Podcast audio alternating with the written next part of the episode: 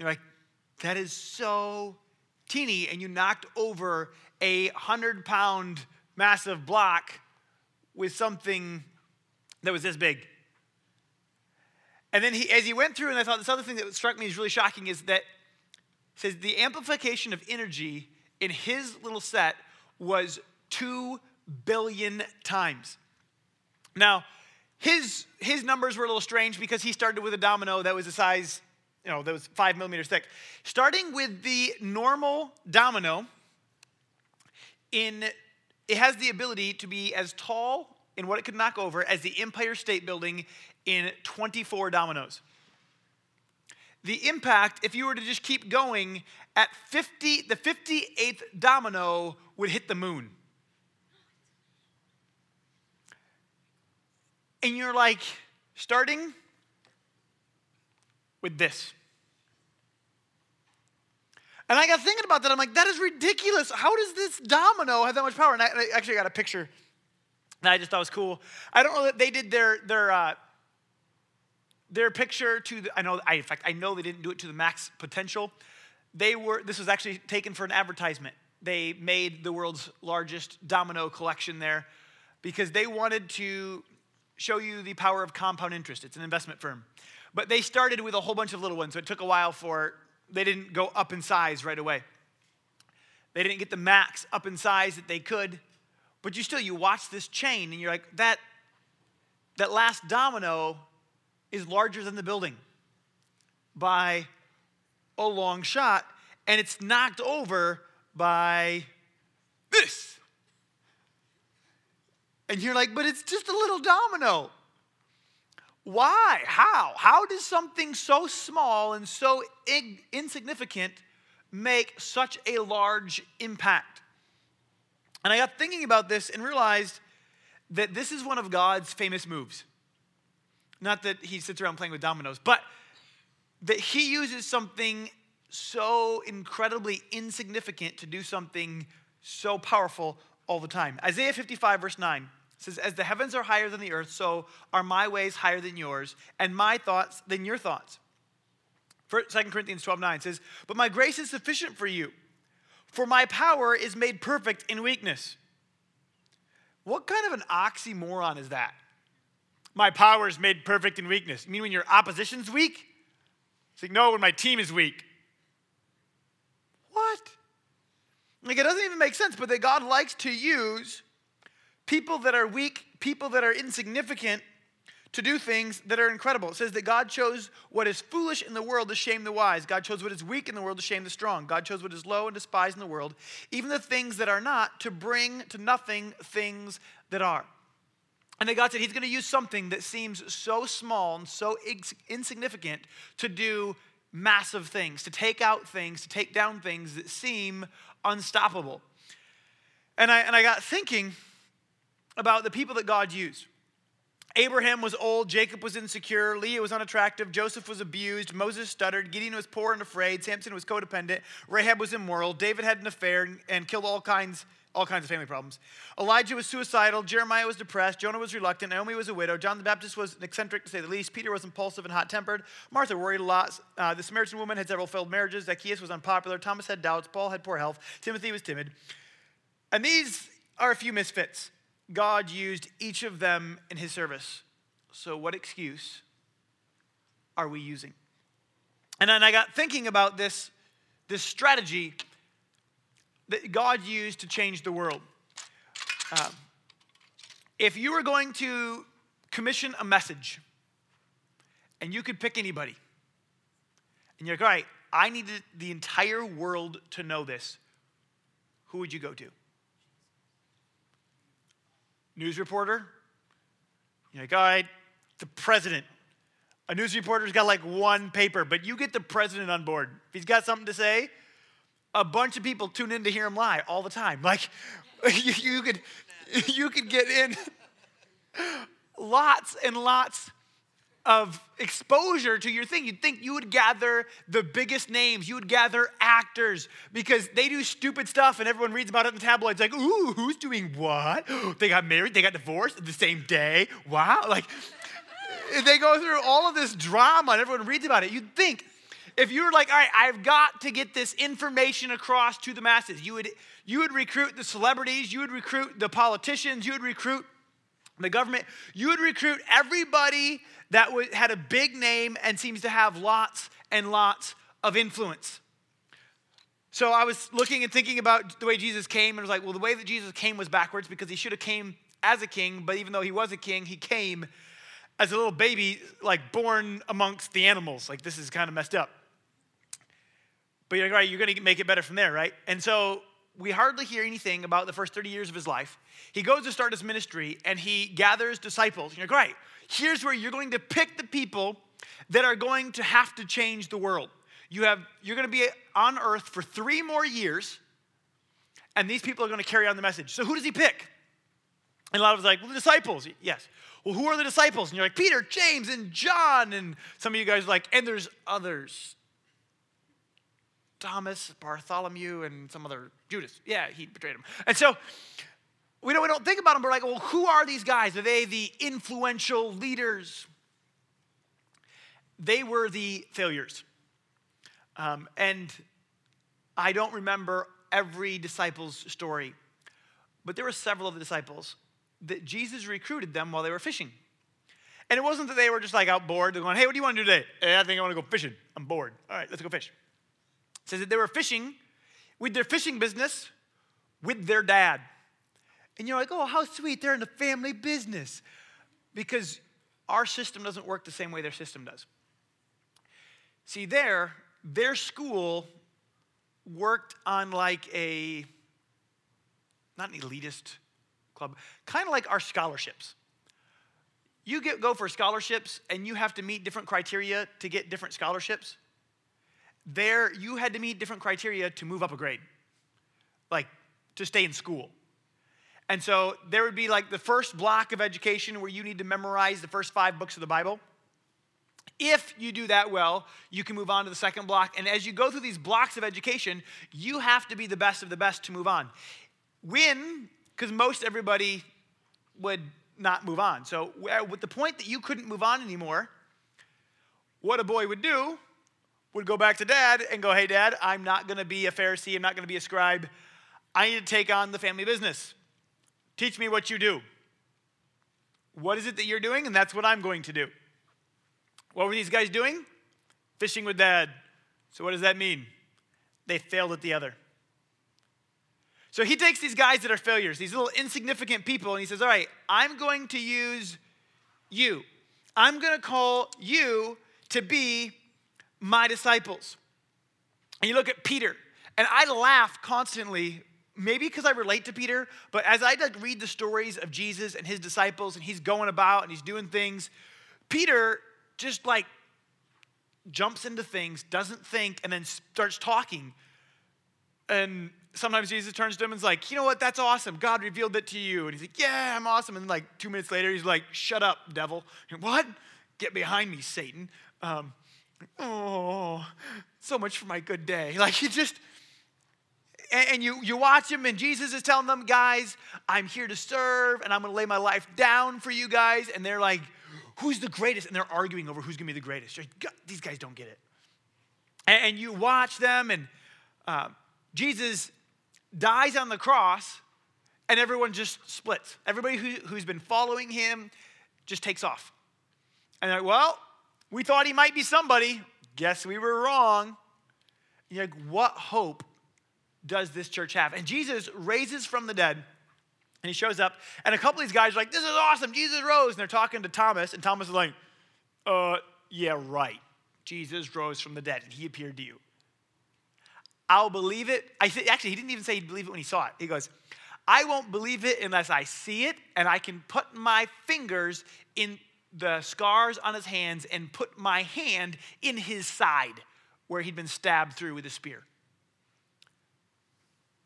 That's some faith. And God goes, These are the guys that are going to change the world. And you can go through the disciples, and then we can go through Paul. And you go, well, Where did God pick up this guy? Oh, he was killing the Christians. You're like, God, what a winner. What's your job? I'm going, and he literally, he was getting letters, he was getting permission to go around to gather up every Christian that he could find, try to get them to say something that would start up an excuse to kill them. And he was throwing anyone in prison that he could and trying to kill any of them that he could. He was there when they stoned Stephen, the first martyr. That he sat there and says that he held their coats so that they could all stone him. And I got thinking about this, thinking about Peter, about Paul, thinking about Thomas.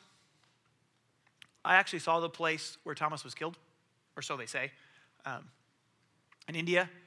We went and where he was, he spent time where his, he lived in almost like this little like cavey thing for a while. Like there was a spot where he prayed that was polished into the rocks, where he'd kneel to pray and like where his knees wore into the rocks because he spent so much time there in prayer, and a spot where he gave his life um, to spread the gospel. He'd made it from, um, from there all the way to India, where he died as he was speared for their faith. And as I was looking at these guys who all turned and ran away, yet something happened. Um, Acts 17, verse 6 it goes through and it says this it says, when they could not find him, they dragged Jason and some of the brothers before the city authorities, shouting, These men who have turned the world upside down have come here also. This is a few years after Jesus, like, this is within, I guess this may be a couple decades, but this is close. And it goes, They have already turned the entire world upside down. They have changed the entire world. You left a handful of guys. You left 12 dudes. You left 12 dominoes. And do you realize that Christianity has changed the world?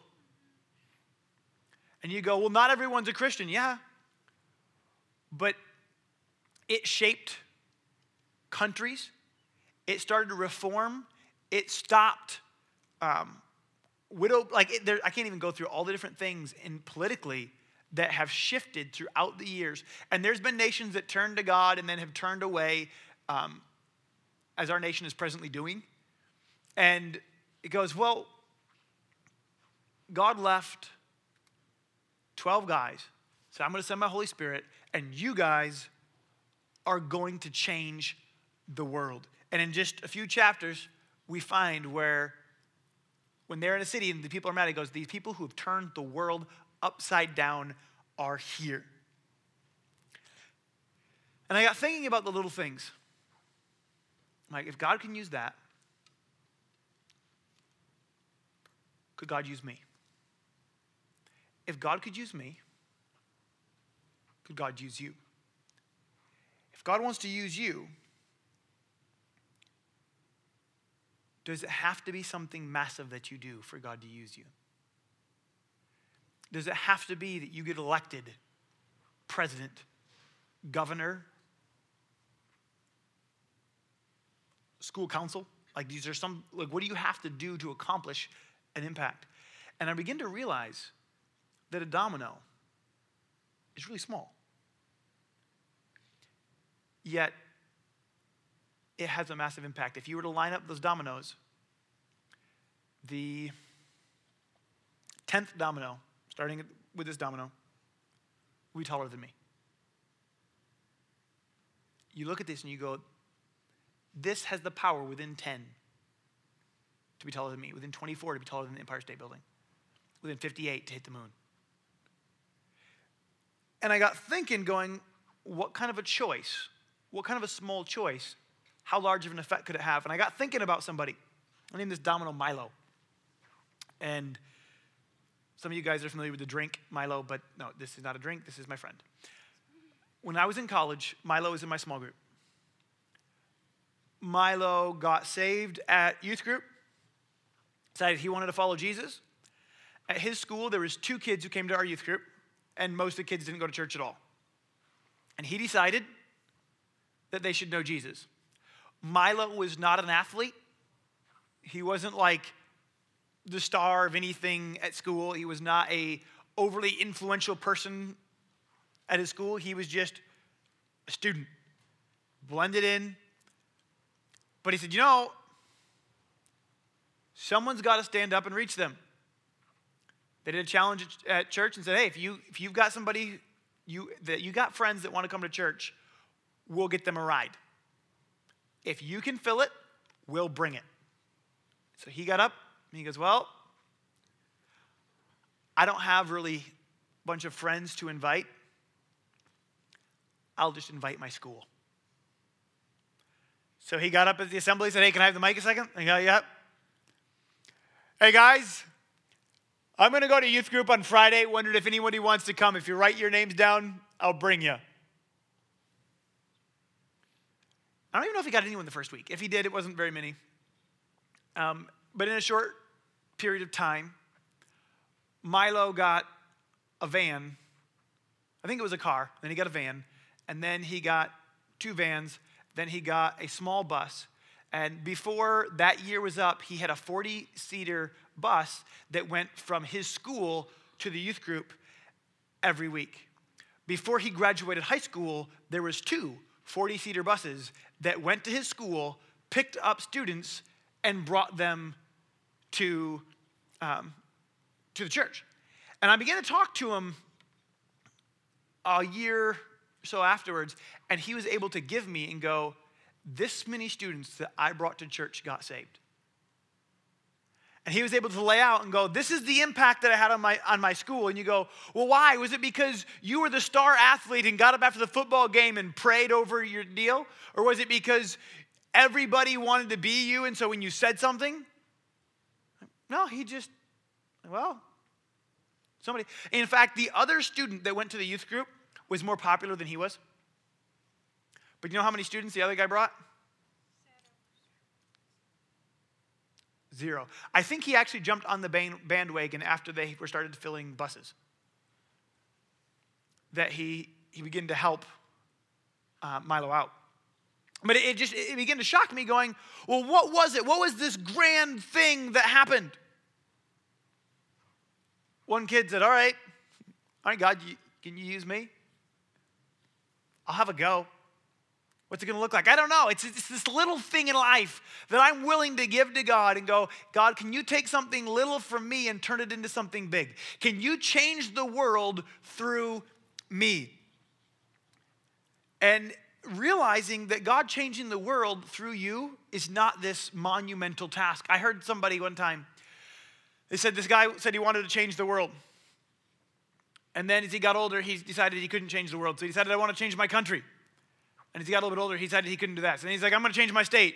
Then he got older, he decided he couldn't do that. And he said, I'm going to change my city. Then he decided he couldn't do that. Then I'm going to change my family. And then he realized he was a bit late for some of that. And then he realized, you know what? I should probably change me. And I bet if I changed me, me could change my family, and my family could change my city, and my city could change my state, my state could change my nation, and then I could literally change the world. But because he just started with the I have to do everything, he did nothing. But when we start with the little, with the little domino, it's amazing what can happen. Jeremiah chapter 1, verse 6 then I said, Oh Lord, God, behold, I do not know how to speak, for I'm only a youth. But the Lord said to me, Do not say I'm only a youth, for to all whom I send you, you shall go, and whatever I command, you shall speak. In Timothy, goes, Let no one despise you for your youth, but set an example for believers in speech, in conduct, in love, in faith, and in purity. And I began to, to look at this, and I can tell you lots of stories of stupid things, little things that turned out to change someone's life forever. You guys have heard stories of somebody who smiled at someone and saved their life. Heard stories of somebody who picked up somebody's books and walked them home, not knowing, finding out years later that that person was carrying all their books home so that mom wouldn't have to clean out their locker when they committed suicide. You've heard stories. And I, have I've heard, I've been a part of different things where you have no idea how much impact you have on somebody. How many people are looking for hope? and are just looking for a gleam, a glimmer of something different. And so often I, I talk to students and they're like, I can't affect my school. There are thousands of students there. You don't understand how big my school is. You don't understand. Do you realize that 12 guys took the gospel around the entire world? And I, and I got thinking about this, going, well, well, what kind of a little impact might you have? What kind of a domino, what kind of a choice might you make that might affect somebody? What if your domino is simply inviting a neighbor to church? He's going to set up the dominoes as I say this. But just going, it, it's, it's, it's one domino. you you invite someone to church. What kind of impact could that have on their life? What if your domino is simply walking out of a movie or turning a movie off when it gets inappropriate? What if it's reading your Bible every day? What if it's just praying daily? What if it's taking a stand at your school for what's right? For refusing to listen to dirty jokes when they go around and go, nope, that's not okay. I live for something. I live for God, and that's not okay. What if it's to step forward towards a dream that God's placed in your heart? What if it's to choose to have godly standards in your relationship and no longer do things the world's way? What if it's to refuse to lie, to refuse compromise? What if it's to sit with a student at lunch that's all alone? What if it's standing up for someone who's on their own, who's being picked on, who's being um, made fun of, being bullied? What if it's just to how you tip, how you treat your waiter? Did I go and run out yet? No. Well, I'm good. Yeah. You're good. Keep going. What is it for you? What kind of a little choice might you make that may have a massive effect? Because we don't realize that with each choice that we make, it has the potential energy to start the domino effect. That 24 dominoes later, what are you at? He says it's 20. Four more. A sequence using that many dominoes has the potential energy going. If it was to, to, all be maximized, it wouldn't fit inside the room, obviously, if it was taller than the Empire State Building. But to go, and everyone's just waiting for me to bump it, aren't they? And waiting, going, how much energy? And you look at it and you go, well, what does it take? Just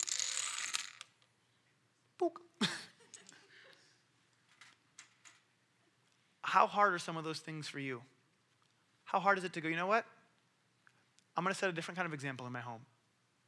I'm not going to handle the ang- anger the same way as my parents. I'm going to do something different. I'm going to stop yelling and cussing at people. I'm going to I'm gonna, I'm, I'm gonna make a decision right here that I'm actually gonna follow God. That I'm not just gonna be full of a show. I'm gonna make it a decision to stand up for what's right at my school, no matter whether anyone else does it or not. Do you realize how many people are waiting for somebody else to start? And that it all starts with one? And that if we decide, going, all right, God, here I am, use me that these little choices, these little things, literally have the ability to change the world. In the same way that in 58 dominoes, we could hit the moon. How many choices, how many people standing up in your school and living different will it take to potentially knock over your school? And don't like sit in star chambers, but like to make a difference, to change your school. And I, I believe that it's actually remarkably few. But the more that we stand up and go, this is what I'm going to do, these choices stack on top of each other. And I had the video go for a while of him talking because he said in his 13 dominoes, the energy that was put in, multi, or it, um, what is his word for it? It grew two billion times. Amplified was his word. The energy was amplified two billion times. We need to give God something to amplify. Go, all right, here I am. Use me. I'll start. If you've never started a relationship with God, it's where the whole thing starts. I want to give you a chance to call on God, a chance to make God the Lord of your life, to start the domino effect in your life. Can everyone bow their heads and close their eyes? If that's you, when I say three, I'm going to ask you to raise your hand. Every head bowed, every eye closed. One, two, three. Raise up your hands nice and high. Say, that's me. Awesome. Who else says, that's me? Awesome. All right, you can put your hands down. We're going to do just what the Bible says, and we're going to call on God's name. We're going to declare him to be Lord, and we're going to let him begin to have control. We're going to let him begin to affect our life. And whether that was you or whether you've done this before, I'm going to go ahead and ask you to repeat after me as we call on his name. Say, God, I'm sorry for the wrong things I've done. I believe that you died and rose again. Thank you for washing my sins away. I want to live for you every day. I make you the Lord of my life. In Jesus' name, amen.